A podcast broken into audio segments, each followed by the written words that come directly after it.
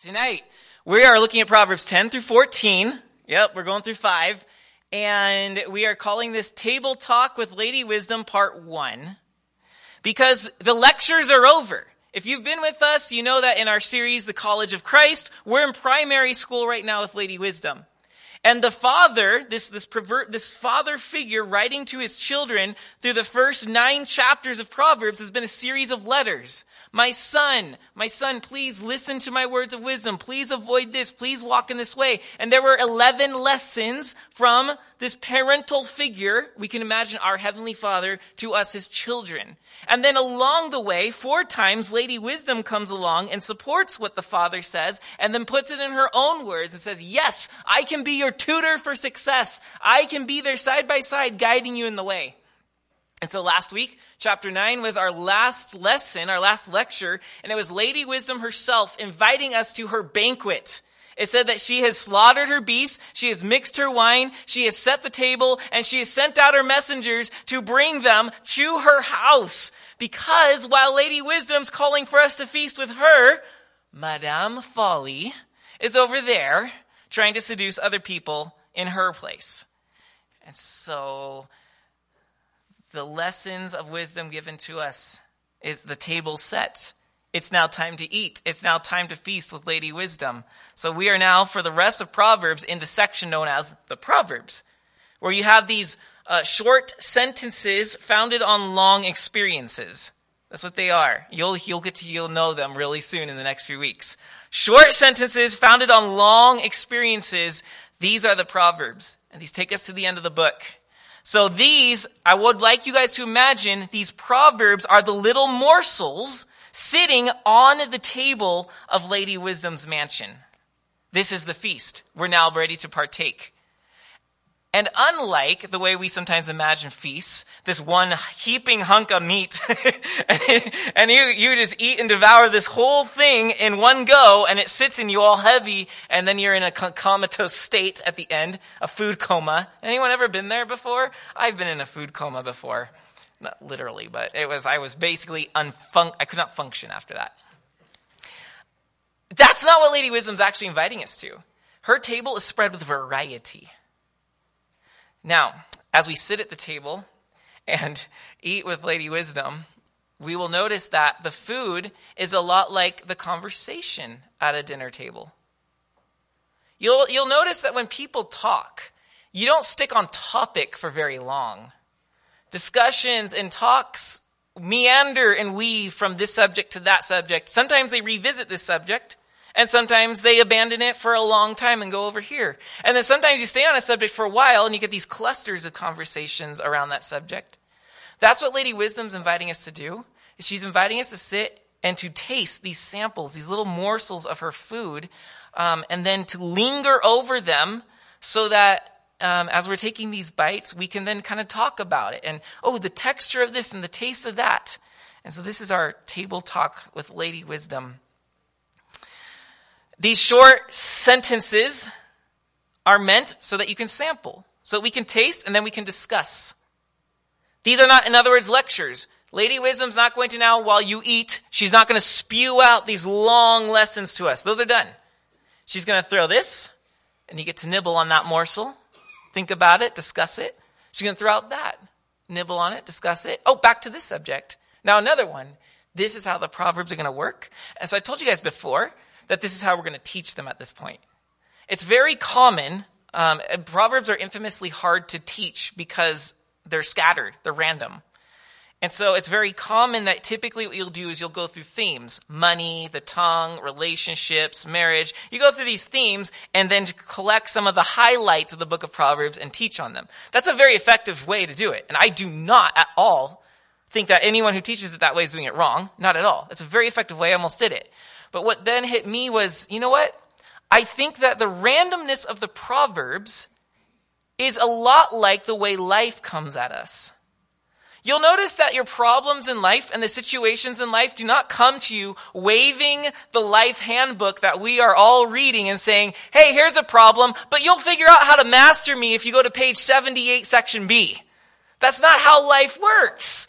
Instead, life is more like the Proverbs. You get these random, this situation, that situation, this thing, that thing, that topic, this topic, and we gotta navigate our way through and just, we gotta hold on to these morsels so that when the moment comes, we know which one to use. This is how life works. And so the Proverbs are random, and I want us to get an experience and a feel for the randomness of the Proverbs. Therefore, I have the comfort in the next few weeks to have absolutely no consistency in my sermons whatsoever and just randomly talk to you all night. It's going to be fantastic. A preacher's dream. I'm, I'm only half kidding though, because um, I, I, what I, what I'm planning to do is we're just going to read through them. I'll comment on some. I'm going to linger on the ones that are really juicy, at least in my perspective. And then um, we will loosely summarize what maybe we can gain from this and uh, take communion and call that a night, okay? So that's, that's how it's going to go. Chapter 10, verse 1. Now, after all these lessons, the Father to the Son, first, very, very first one says, a wise son makes a glad father, but a foolish son is sorrow to his mother. And that's a proverb. Very short. Now, what you also need to know is that proverbs usually parallel in some way. The one line will either be mirrored by the next line or it will be opposed by the next line. This is Hebrew poetry. We like to rhyme in America, but in, in Hebrew, they like to parallel concepts. So you'll see this really clearly here in verse 1 where it says, a wise son makes a father glad, but a foolish son is sorrow to his mother. That's not to say only dads are proud of their wise sons and only moms are ashamed of their foolish sons. That's not what it's saying. This is classic parallelism. It's a way to say parents in two different ways. So, parents are happy when their children are wise. Parents are sad when their children are not wise. That's how you read that. Okay. Now, uh, verse 2. Treasures gained by wickedness do not profit, but righteousness delivers from death. What is that implying? Not immediate results on earth, but your future, the afterlife is implied here. Verse 3 The Lord does not let the righteous go hungry, but he thwarts the craving of the wicked. A slack hand causes poverty, but the hand of the diligent makes rich. General counsel there to just don't be lazy. Verse 5 He who gathers in summer, another one, don't be lazy. He who gathers in summer is a prudent son, but he who sleeps in harvest is a son who brings shame. So there are seasons when work is really hard, and when you lived off the land like the Jews did, harvest season you had to work hard. If you're sleeping or playing video games during harvest season, or if my students are playing video games during finals season, it's really rough for you. It's really not good for you. Verse 6 Blessings are on the head of the righteous, but the mouth of the wicked conceals violence. Ooh, we do this all the time. Think about abortion. The mouth of the wicked conceals violence. It's not murder. It's, it's a woman's choice to exercise authority over her body. That's your mouth concealing violence. Verse 7 The memory of the righteous is a blessing, but the name of the wicked will rot. Reputation. The wise of heart will receive commandments, but a babbling fool will come to ruin. because the wise will stop long enough to listen, but the babbling fool keeps on airing his opinion. Verse 9 Whoever walks in integrity walks securely, but he who makes his ways crooked will be found out.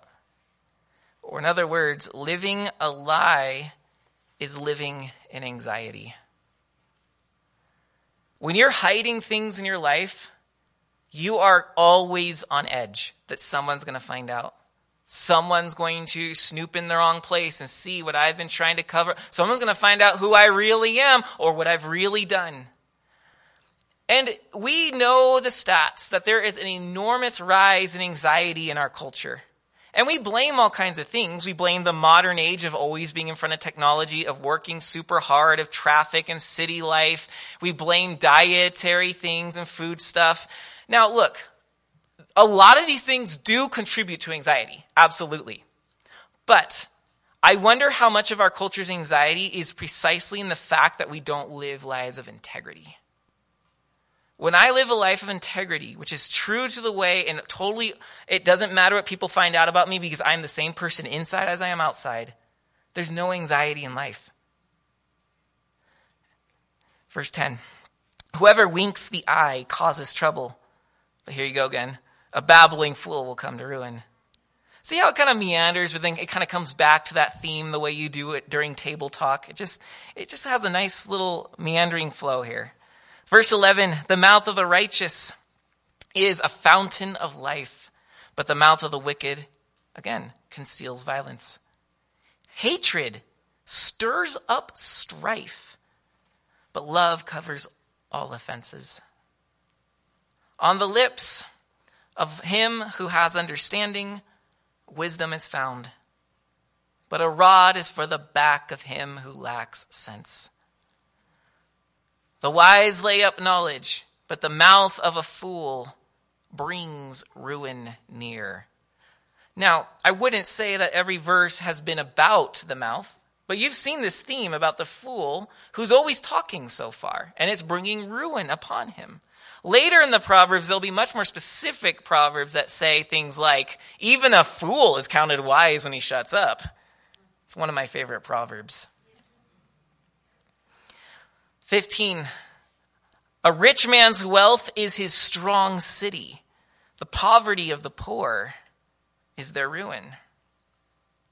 The wage of the righteous leads to life, the gain of the wicked to sin.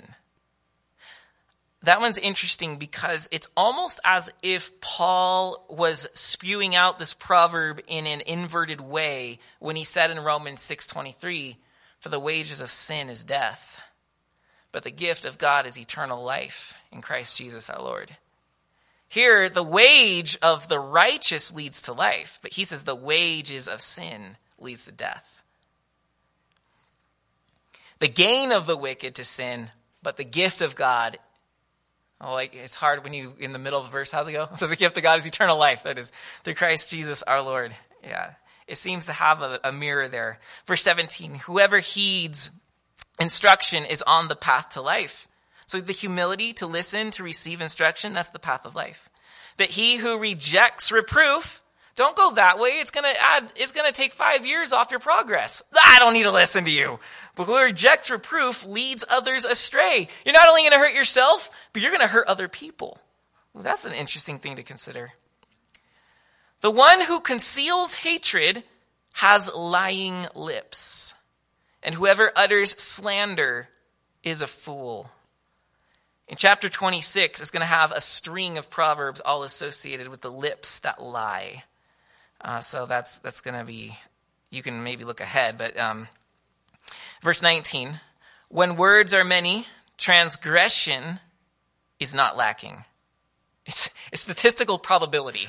The more things Pastor Brandon says, the more likely he is to get in trouble. Yes, thank you, William. He is a human too. This is, uh, yes, well, we are fools together. Um, verse 20 The tongue of the righteous is choice silver, and the heart of the wicked is of little worth. So the tongue of the righteous is silver. Here we go. More of the language theme. The tongue of the righteous is valuable, but the heart, here's where the proverb is intensifying in the next line. The mere tongue of the righteous person is valuable, but the very heart of a wicked person, not so much. So if the tongue is silver, what is the heart of a righteous man? And often, what the tongue speaks reflects what the heart keeps. 21, the lips of the righteous feed many, but fools die for lack of sense. In 22, the blessings of the Lord make rich, and he adds no sorrow with it. Ooh. So many people are rich in our nation, and so many people have added sorrow to their life in the pursuit of riches. If we seek the Lord and allow Him to lead us to what He wants us to have when He wants us to have it, there's no burden, there's no sorrow added to it. 23, Doing wrong is like a joke to a fool. but wisdom is pleasure to a man of understanding. So, joke there refers to laughter out of pleasure. In other words, what it's saying is that the wicked person finds pleasure in doing wrong. But you'll also notice the difference between joke and pleasure is that typically we take pleasure seriously, but we take jokes flippantly. So a fool will just, he will find pleasure in doing idiot, idiot, uh, I don't know what I'm trying to say. Thank you, idiotic things. Um, and, but he'll do it flippantly because, yeah, this is just, it's no big deal. But, but the righteous person, the wise person, is finding pleasure and savoring what he's doing. It's like when you see something, well, I don't know, this is probably, it's an uh, top of my head example, but you see someone just literally inhaling ice cream, and you're like, what? This, is that a joke to you? This is gold to me. This is precious to me. I savor these because I don't want to eat too much ice cream, kind of a thing. But that's the way the wicked deal with things in life is everything's just flippant. It's just, it's just a joke. Relax. It's not a big deal. With the righteous, uh, wisdom is pleasure to a man of understanding. 24. The wicked dreads, what the wicked dreads will come upon him, but the desire of the righteous will be granted. How about that one? What the wicked dreads will come upon him. In Genesis chapter 11, there were people on the earth who said, Come, let us make a tower, lest we be scattered across the face of the earth. What did they fear? Being scattered across the face of the earth. So they build a city. They become one together. We will not be scattered. We're going to be mighty and powerful in our own name as we build this thing. And then God comes down to visit them, sort of an opposite Pentecost. He comes down and changes their language and they scatter. Don't you love that? The Proverbs here nails it. That, that what the, what the wicked dreads will come upon him, but the desire of the righteous will be granted. Now, what I've, what I've realized is that so often our sin is something that we do in order to keep what we dread away from us. For example, greed fears scarcity and lack. Gossip fears that this person will become popular or prosperous. Gluttony fears discomfort or denial of self. Vainglory fears insignificance and neglect. So we commit these sins to try to bring control over these things we fear. What the wicked dreads will come upon him but the desire of the righteous will be granted. Jesus told us not to be anxious in Matthew 6. You don't have to dread what's going to come upon you because you're not wicked. Instead, you're going to seek first the kingdom of God and his righteousness. And what? All these things will be added to you. The desire of the righteous will be granted. 25. Okay, so verse 25 through 30 are a cluster. It's one of those moments when everybody at the table contributes to the same topic. So we're going to have a few verses here all about um, weathering the storms of life. And the storms of life may either refer to those hardships, or this could be also, and this is the beauty of the Proverbs, they allow your imagination to expand a little bit. It could also be talking about the final day of judgment. I'll let you read it as you will. So we start in verse 25. When the tempest passes, the wicked is no more, but the righteous is established forever. So they remain at the end of the storm. Like vinegar to the teeth and smoke to the eyes, so is the sluggard to those who send him. The fear of the Lord prolongs life, but the years of the wicked will be short. The hope of the righteous brings joy, but the expectation of the wicked will perish. The way of the Lord is a stronghold to the blameless, but destruction to evildoers. The righteous will never be moved. I'm sorry, never be removed, but the wicked will not dwell in the land. So the righteous are the ones that endure. Whether this is talking about the final judgment or the, the storms of life or both. The righteous remain through it all. Now, in Leviticus chapter 20, verse 22, it actually says this twice, but I'm reading to you one of the examples. Leviticus 20, I love this example. God is basically telling Israel, be holy, walk in my ways, because if you don't, this is what happens. Leviticus 20, 22. You shall therefore keep all my statutes and all my rules and do them, that the land where I am bringing you to live may not vomit you out. Isn't that great? You could live a life so disgusting that the land itself will say, blah, get out of my mouth. But this is what these proverbs here have been telling us is that the, look, the last one, verse 30, the wicked will not dwell in the land because their lifestyle, the land itself vomited them out, but the righteous will remain. There's this theme. Matthew 5 5, Jesus said, the meek shall inherit the what? The earth, the land belongs to the meek, belongs to the righteous, belongs to the Christ followers. But the wicked are spewed out. The Proverbs talk about the inheriting of the future heavens and earth for those that follow the way of wisdom. But like in the promised land, in that land, those who choose another way will be spewed out. This should also bring to our minds Matthew 7, verse 24. You guys know it already. At the end of the Sermon on the Mount, Jesus said, But the one who does my words, who hears my words and does them, is like the man who builds his house on the rock. And to shorten it, he says, The storm comes and it stands. But the foolish man, the one who hears my words and does not do them, is like the man who builds his house upon the sand. The storm comes, and he is no more. Definitely uh, behind Jesus' words, these proverbs. 31. The mouth of the righteous brings forth wisdom, but the perverse tongue will be cut off. The lips of the righteous know what is acceptable, but the mouth of the wicked what is perverse. Chapter 11, verse 1. A false balance is an abomination to the Lord, but a just weight is his delight. It's talking about justice and fairness because what would happen in the days of old is if you want to, you know, you want to buy this much grain, they'd weigh it and that would tell you how much it costs. But you could have your scale, you could have uh, one end of the scale a little heavier than it should be so that it requires more money to balance. It's a, it's a way of cheating, in other words. I, I knew, I know farmers back in the old days when they were taxed for their crops, they would actually put water on their crops uh, when they were in the wagon so that they would be heavier, so they wouldn't have to put as much grain in there because they had to be taxed by weight. So they put water in there to make it heavier so they can keep more of the grain for themselves. That would be like an example of an unjust weight. Don't cheat people is what that's saying. Verse 2, when pride comes, then comes disgrace but with the humble is wisdom. The integrity of the upright guides them, but the crookedness of the treacherous destroys them. Riches do not profit in the day of wrath, but righteousness delivers from death. We'd already heard that one in 10 verse 2. It's a, another way of saying the same one.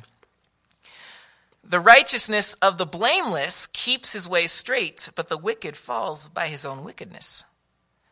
The righteous of the upright, the righteousness of the upright delivers them, but the treacherous are taken captive by their lust. In other words, living a righteous life is freedom. But living a sinful life is prison. Jesus said himself in John 8:34, "He who sins is a slave to sin." Sin keeps us coming back. It's a, it's, it's a product that never satisfies. We are permanent customers to sin. Verse 7 When the wicked dies, his hope will perish, and the expectation of wealth perishes too. we all, yes, you die with your money, I'm sorry. Or your money dies with you, I'm sorry. Verse 8 The righteous is delivered from trouble, and the wicked walks into it instead. With his mouth, the godless man would destroy his neighbor, but by knowledge, the righteous are delivered. When it goes well with the righteous, the city rejoices, and when the wicked perish, there are shouts of gladness. By the blessing of the upright, a city is exalted, but by the mouth of the wicked it is overthrown. Whoever belittles his neighbor lacks sense, but a man of understanding remains silent. Whoever goes about slandering reveals secrets, but he who is trustworthy in spirit keeps a thing covered. How about that? Being trustworthy with your words. People can trust that you're not going to reveal things. Where there is no guidance, a people falls, but in the abundance of counselors, there is safety. That's where I think the church is wise to always look backward at how the church has conducted itself in the past. That's our, that's our counsel right there. Um, responding to the present day the way everybody else responds to the present day is not wisdom. That's doing things. We have a bias in our culture for the present, for the modern, for the young. But C.S. Lewis, uh, whose advice people rarely follow, he was a wise man.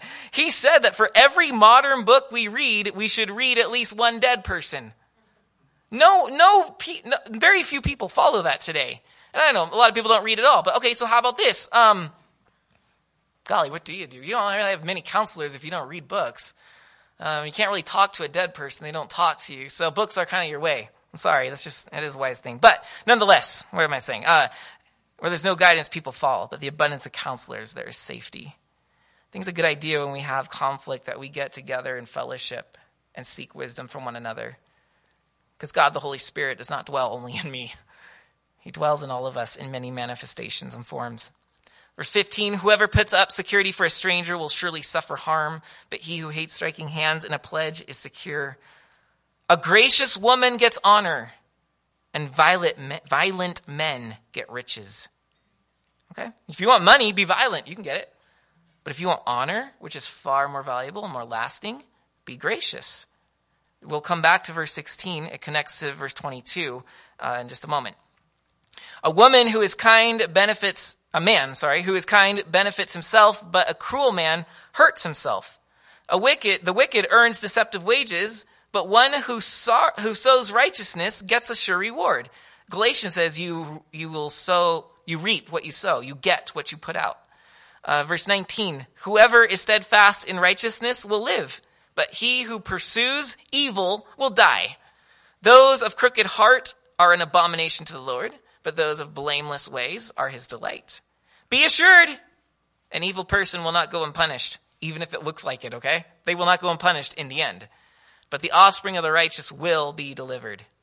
Now here's where verse 22 is going to connect to verse 16. Like a gold ring in a pig's snout is a beautiful woman without discretion. That is one you never forget. A gold ring in a pig's snout is like a beautiful woman without discretion. A gold ring and a pig's snout. What pigs do is they root through dirt and dung and slop with their nose. If you've seen a pig eat, that's what they do. They shove the ground around and the food around with their nose, and they, they're smelling things out, they're finding things. You put a gold ring in that pig's nose, you're not going to change its nature one bit. He's still going to shove that ring through the slop and the dung and the mud looking for food. That's like beauty without wisdom. Beauty is a curse to the one who has it if they have no wisdom to govern it. And man, when I see students that I teach, um, you, you always see it. You see one of the beautiful girls, and they when they when they begin to realize they're beautiful, how they begin to act, and it breaks my heart. I always see you're, this is foolishness. You need wisdom to govern your beauty, or it's going to lead you into slop and dung and a mess. Doesn't matter how beautiful you are, you will have a messy life without wisdom. One commentator said this uh, the, the woman has transformed herself into a boorish animal in dress, speech, and behavior. The pig is boorish by nature, but the woman turned aside from her dignity.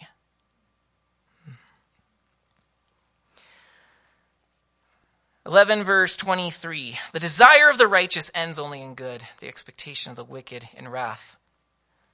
Here's a good cluster 24 through 26. One gives freely, yet grows all the richer. Another withholds what he should give, but only suffers want. Whoever brings blessing will be enriched, and one who waters will himself be watered. Or I love how the New King James put that one who refreshes others will himself be refreshed. The people curse him who holds back grain, but a blessing is on the head of him who sells it. This has Barnabas written all over it, doesn't it? Barnabas gave freely, and man, we're still talking about him. He grew all the richer. Um, he also refreshed others, and so he was called the son of encouragement. This is definitely a reminder of Barnabas. Verse 25 is not limited when it says bringing blessing, whoever brings blessing and whoever waters others. That's not limited to money. It's not like you're only going to be blessed if you have wealth to give. You can encourage and refresh and enrich others with your time, which Michael Beaver said earlier at prayer is for him one of the most valuable commodities. Uh, our advice, our help, our service, our gifts, uh, our encouragement. But the more we're giving to others, the more we're opening room within our souls to receive the never ending grace and blessings from our Father. We lack so much because our fists are so closed. 27. Whoever diligently seeks good seeks favor, but evil comes to him who searches for it. you need not look hard for evil. You look for it, it'll find you. Whoever trusts in his riches will fall, but the righteous will flourish like a green leaf. And if that doesn't make you think of Psalm 1, well, it should. Whoever meditates on the word of God will be like the tree whose leaf is always in season. It never withers, and its fruit is always there. I've totally paraphrased it, but that's essentially what it says. 29 Whoever troubles his own household will inherit the wind, and the fool will be servant to the wise of heart. The fruit of the righteous is a tree of life. Whoever captures souls is wise. In other words, as you walk with Christ and you begin to grow the fruits of the Spirit in your life, you benefit others. Fruit on a tree is never to make the tree beautiful, although it is that. It's so that creatures and humans can eat it. It benefits others. And one of the primary ways we capture souls or we save people, we bring them into the kingdom, is not by lassoing them with tricks. They're not ponies that we need to conquer. I don't know why I said ponies, but they're not things to conquer. They are hungry souls, desperate for something. It's just why they're into the sins they're into. But if we grow the fruits of Christ in our lives, you will save souls. You may not always know the souls you save, but the church needs desperately fruitful Christians, not fruits and nuts. 31 If the righteous is repaid on earth, how much more the wicked and the sinner? Verse 12, or chapter 12 Whoever loves discipline loves knowledge, but he who hates reproof is stupid. I just love the bluntness of that. A good man obtains favor from the Lord, and a man of evil devices he condemns. No one is established by wickedness, but the root of the righteous will never be moved. That phrase, A.W. Tozer wrote a book on the root of the righteous. They will never be moved. We need roots in the church today. Roots that are not moved by persecution, by fear, by people's opinions about our views on certain morals or ethics. We need the root of the righteous deep in the soil of the gospel. Four, an excellent wife is the crown of her husband. Amen. But she who brings shame is like rottenness to his bones. I'm glad to say I have no experience there. The thoughts of the righteous, but I've, you know, but we've seen it, we've watched it. Maybe some of you know it, and you can say amen to that as well. This is obviously wisdom. Don't rush into marriage. It's an important decision. The thought of the righteous are just. The counsels of the wicked are deceitful. The words of the wicked lie in wait for blood, but the mouth of the upright delivers them. The wicked are overthrown and are no more, but the house of the righteous will stand. Going back to that, the storms of life idea. A man is condemned according to his good sense, but one of twisted mind is despised. Better to be lowly and have a servant than to play the great man and lack bread. Isn't that fantastic? Because this is our culture. Social media. We can portray ourselves however we want. But, brothers and sisters, perception is never better than reality. I would rather, than, I agree with this proverb wholeheartedly. Uh, which one was it? I, I put it down. Thank you. Nine. I would rather be lowly and have a servant than to play the great man and lack bread. In other words, the person who doesn't make much of himself has everything he needs, but the person who makes much of himself doesn't have what he needs. I'd rather be the person who's a whole person because I have Christ in me and people don't think well of me. That's a much better life. Reality is so much better than perception. And we must guard how we portray ourselves on social media. We must also, I know you guys aren't all big selfies, but big on selfies. But we must also guard ourselves on how we perceive other people portraying themselves. It is so easy to start thinking, wow, they've got their life together. Wow, they do cool things. Wow, I was at Calvary Chapel Twin Peaks on the Sunday night of Memorial Day weekend, but everybody else was on the lake and having a barbecue on their boat and blah, blah, blah, blah, blah. I'm so lame. I did what I do every Sunday night. Hmm. Well, Lord have mercy if that's your attitude, but yeah. Social media, however, can um, indeed make you feel miserable. We must be careful about how we're portraying versus what's real. Verse 10 Whoever is righteous has regard for the life of his beast, but the mercy of the wicked is cruel. Even their mercy is cruel. Oof, that's a creepy one. 11 Whoever works his land will have plenty of bread, but he who follows worthless pursuits lacks sense. Whoever is wicked covets the spoil of evildoers, but the root of the righteous bears fruit. In other words, when you are connected to Christ, he becomes your contentment. Because in Christ we grow fruit. In Christ we have a full life. But the world is always looking for contentment in other things. And so the motto of our society is infinite content is infinite, makes us infinitely content.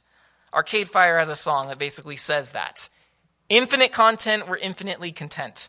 Such a lie. And that's their point. They're making fun of it in the song.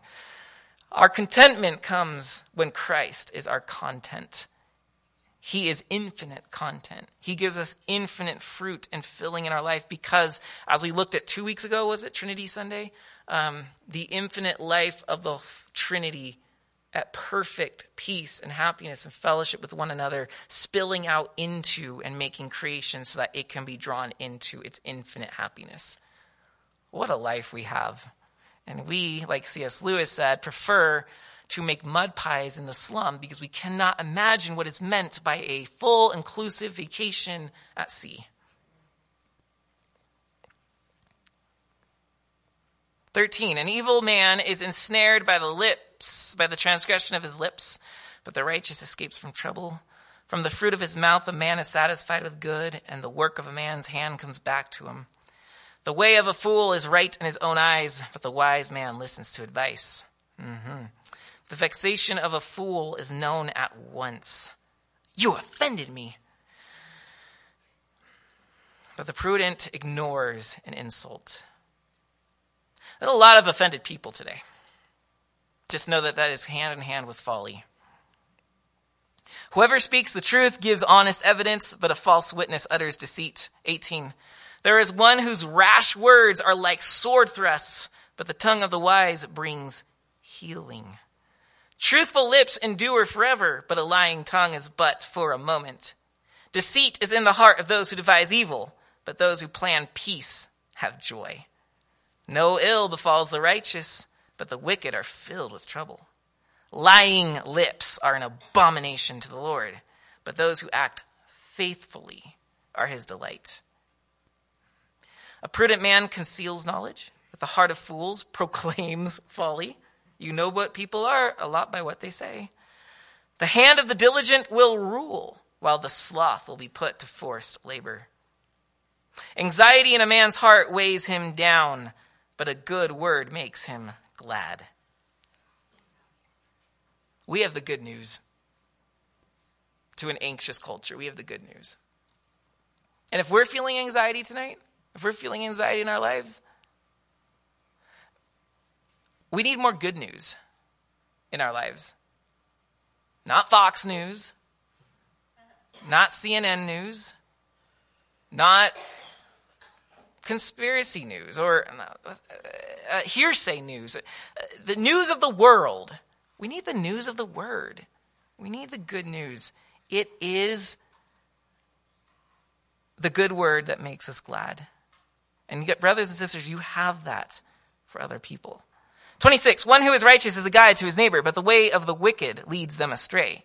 Whoever is slothful will not roast his game, but the diligent man will get precious wealth. The slothful man has hunted, he got his kill, he's like, ah, I'll leave it there. It's too much work to do the rest.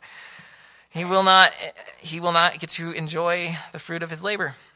In 28, the path of the righteous is life, and in the pathway there is no death. Um, Psalm 16:11, uh, the Lord's, uh, you make known to me the paths of life. That's what 16:11 says. A wise son, chapter 13, hears his father's instruction, but a scoffer does not listen to rebuke. From the fruit of his mouth, a man eats what is good, but the desire of the treacherous is for violence. Whoever guards his mouth preserves his life.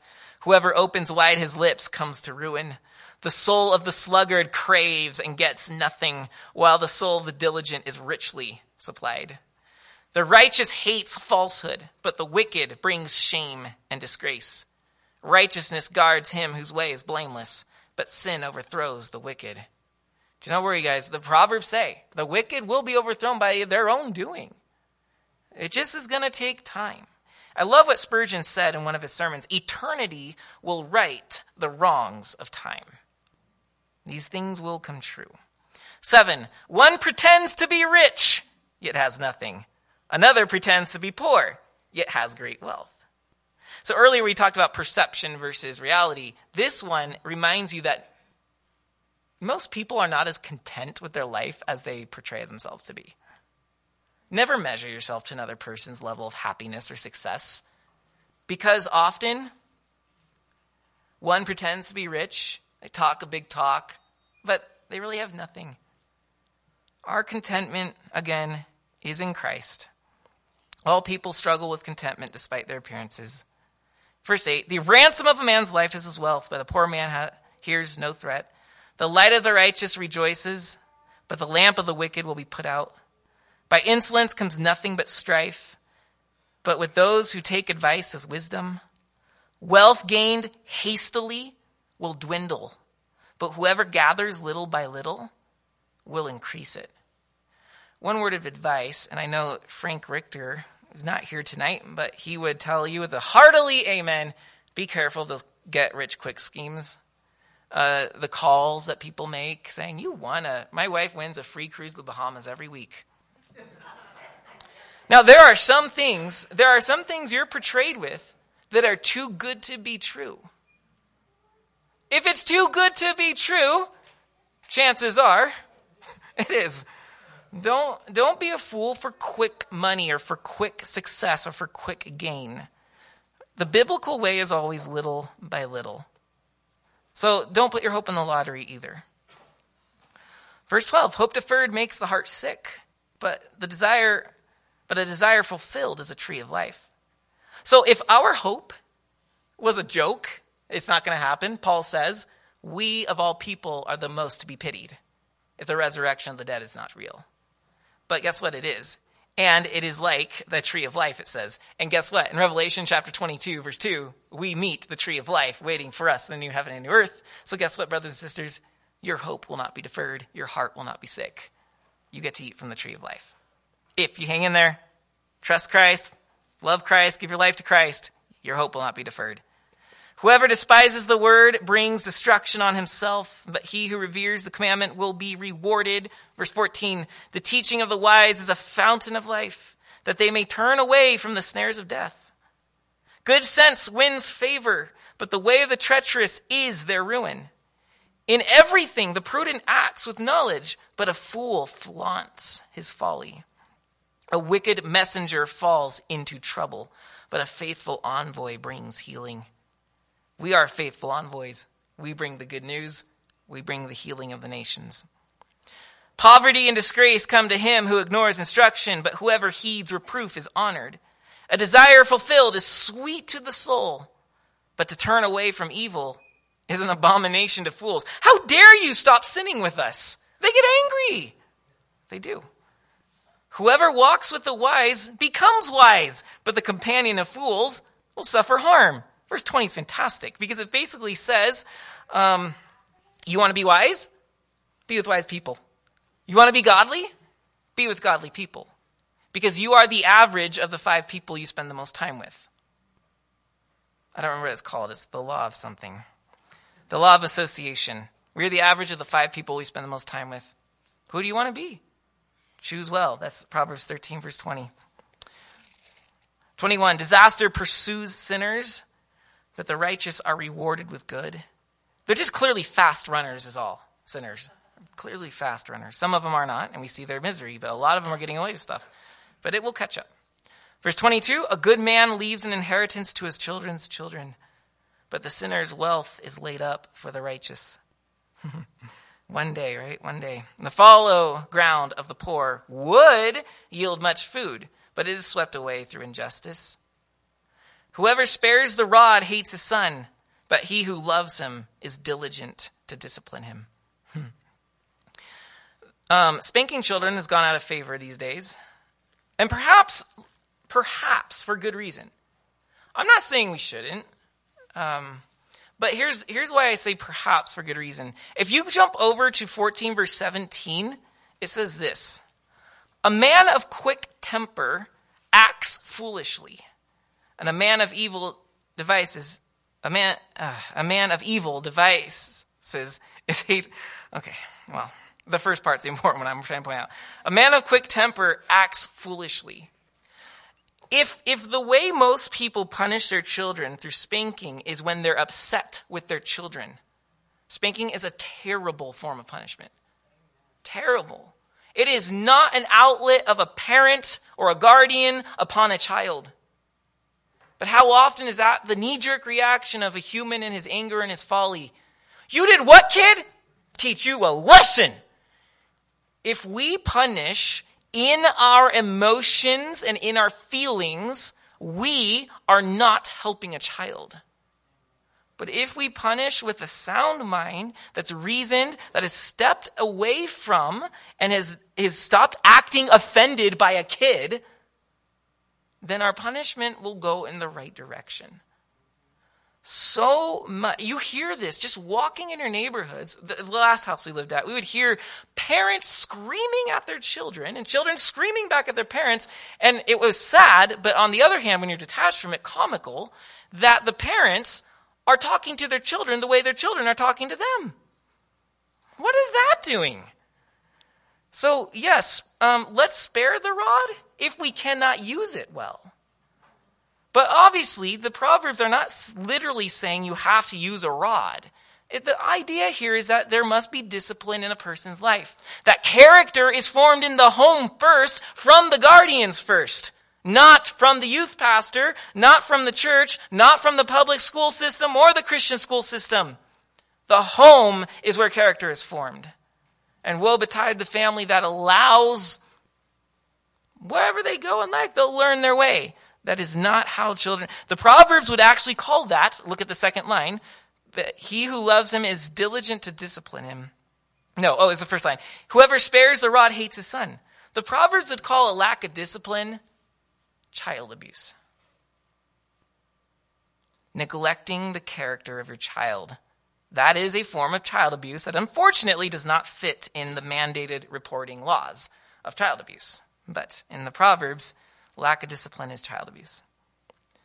The righteous, in verse 25, has enough to satisfy his appetite, but the belly of the wicked suffers want. 14, verse 1 The wisest of women builds her house, but folly with her own hands tears it down. Whoever walks, another one to remember in getting married, it's a very important choice because your household will either be great or horrible. There's some other great proverbs coming up about marriage. Anyways, we'll wait for those. Whoever walks in uprightness fears the Lord, but he who is devious in his ways despises him. By the mouth of a fool comes a rod for his back, but the lips of the wise will preserve them. Where there is no oxen, the manger is clean, but abundant crops come by the strength of the ox.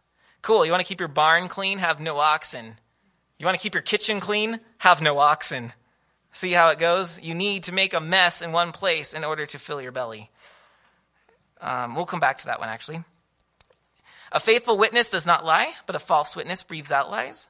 A scoffer seeks wisdom in vain, but knowledge is easy for a man of understanding. Leave the presence of a fool, for there you do not meet the words of knowledge. Going back to picking your friends in 13, verse 20. Verse 8 The wisdom of the prudent is to discern his way, but the folly of fools is deceiving. Fools mock at the guilt offering, but the upright enjoy acceptance. The guilt offering, what you give in the temple when you had sinned. Fools mock the idea of confession. They mock the idea of religion. But the wise are enjoying acceptance with God. Verse 10 The heart knows its own bitterness, and no stranger shares its joy. The house of the wicked will be destroyed, but the tent of the upright will flourish. And then verse 12 there is a way that seems right to a man, but its end is the way of death. So 4, verse 4, verse 9, and verse 12, uh, we could string together as, a, as a, a couple comments on the idea of humility and confession. Verse 9, a guilt offering. Fools never admit they're wrong. They never take responsibility for their sin. It's always that jerk's fault. If this person didn't do that, I wouldn't be in this mess. It's always shifting blame. Fools do not know how to confess their sin because they do not know how to own up to their own wrongs. There is a way that seems right to a man, but its way is the end of death. Look, Almighty and most merciful Father, we have erred and strayed from your ways like lost sheep. We have followed too much the, desi- the devices and desires of our own hearts. Because it seemed right to my heart, but I followed that instead of your holy laws, and now I'm in the trouble I'm in. Confession recognizes that I am miserable, but he is merciful. And so, verse 4 progress, if you want growth, if you want progress, it requires mess. Progress is a messy process. And sometimes, yes, literally, if you want to make advancements in certain areas, you kind of have to make a mess. You want to remodel your kitchen, you got to make a mess. William's been doing that on his house for some time. Uh, progress is a messy process, but spiritually too, brothers and sisters. If we want to come out of the trees of hiding, as Adam and Eve were in the Garden of Eden, no longer in the Garden of Eden because they were hiding in the trees, in the foliage, because they could not confess their faults before their Father. If we want progress in our Christian life, we must confess our faults. Growth everywhere is a messy process. You do not grow by keeping hand sanitizer on your hands and sitting in a sanitary place. That's not how the soul grows.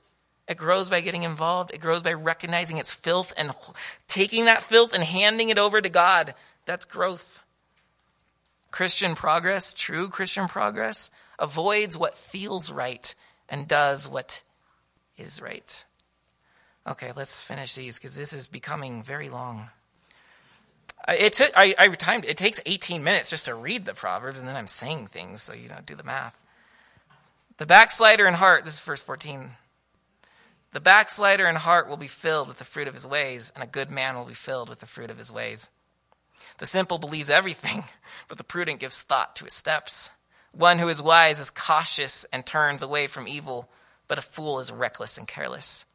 A man of quick temper acts foolishly, and a man of evil devices is hated.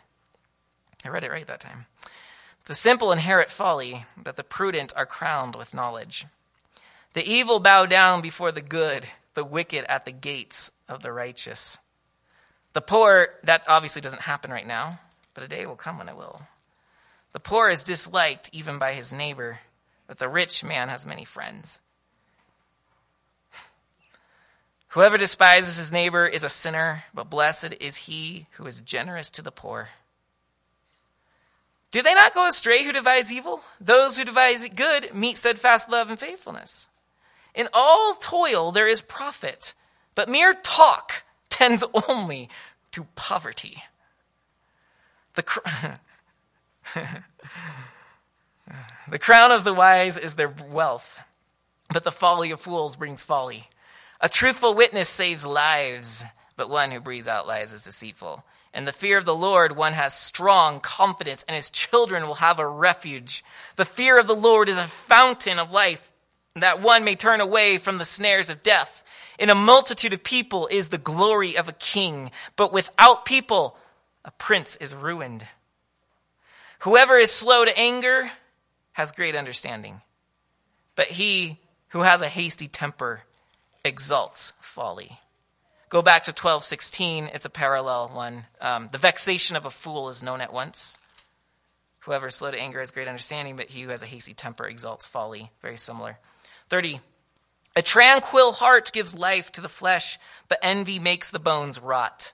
I'll keep this one brief. Um, there is a connection between your physical well being and your emotional well being. There is. A tranquil heart gives life, but envy makes rot to the bones. If you're jealous, if you're envious, if you just can't stand a person or want to be them or want them to die so you can not have that and you can be that instead, if you want it that bad, you will hurt your life. We also know, even science, godless science, says that unforgiveness will hurt you. So, this is proverb, way in advance of science, says there's an emotional and physical connection in our lives. 31 Whoever oppresses a poor man insults his maker, but he who is generous gives to the needy, honors him. The wicked is overthrown through his evil doing, but the righteous finds refuge in his death. Wisdom rests in the heart of a man of understanding, but it makes itself known even in the midst of fools. the wise person, others, is not always trying to say he's wise, but just by being wise, it can't help but bubble itself when it's in the midst of foolishness. People are just like, oh, he's wise. He never even said you're wise.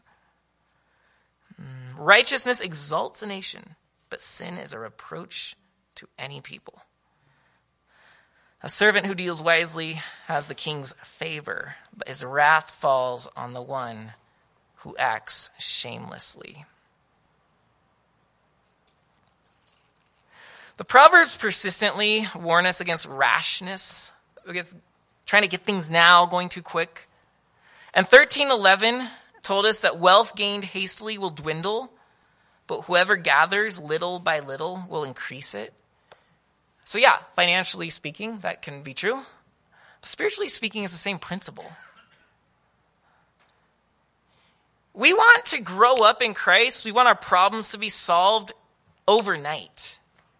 And so we're desperately looking for those gurus and leaders that can make us feel better instantly. That's not how God works. It's how humans can manipulate us. They can manipulate us into feeling things right away but God works little by little.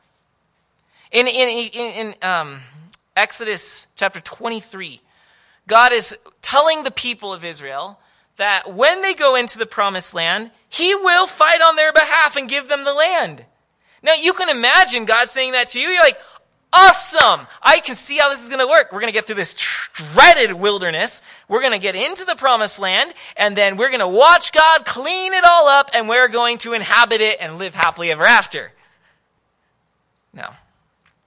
God then tells them, but I will not give you the whole land all at once, lest, um, here it is.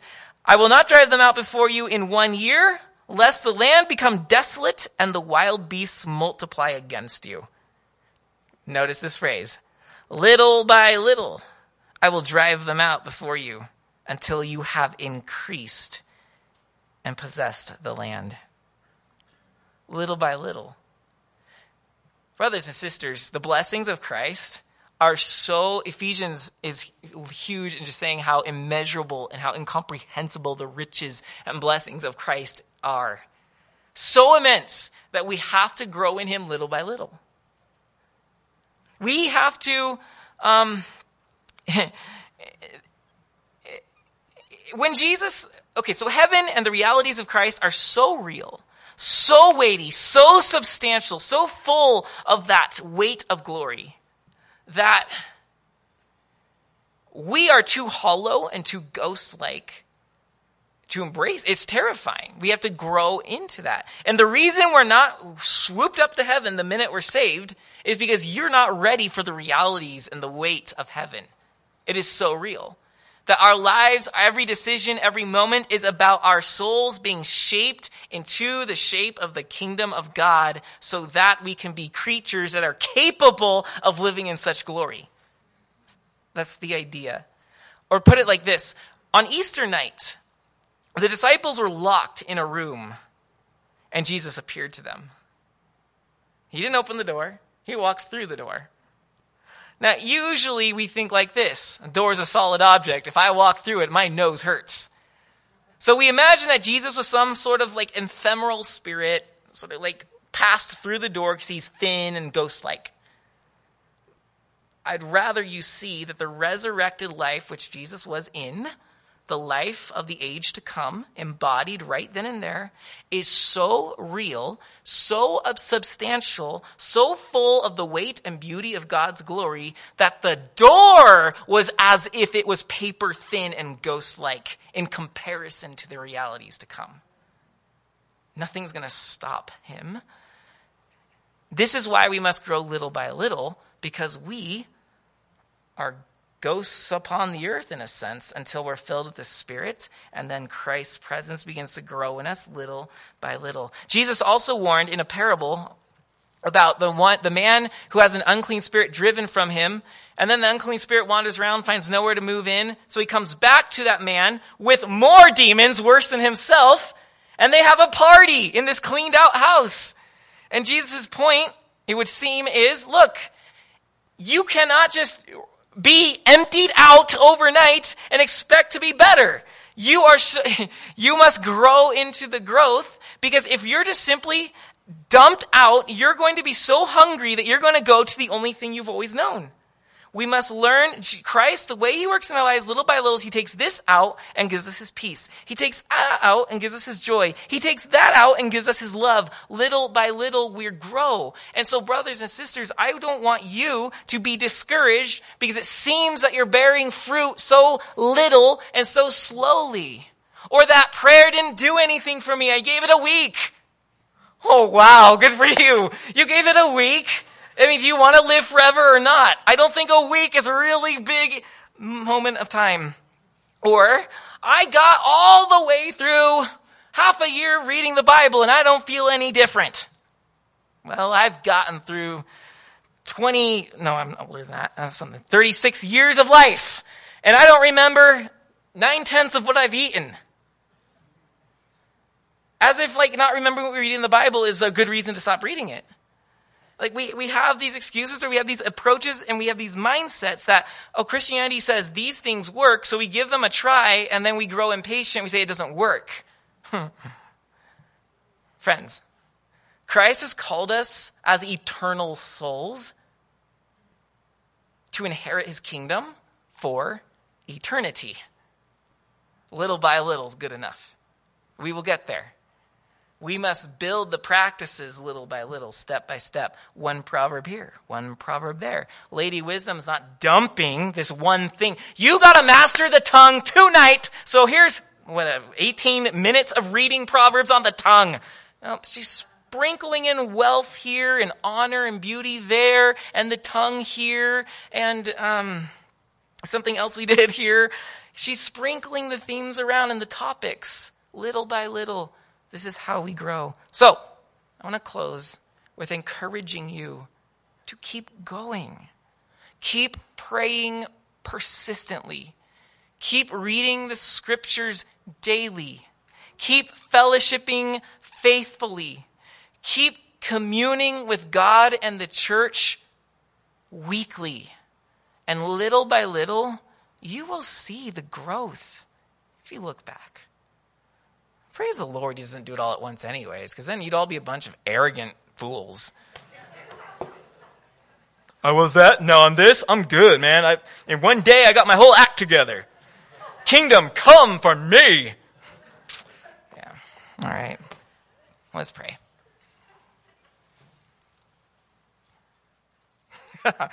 uh, Father, thank you that you have not surrounded me with a bunch of fools.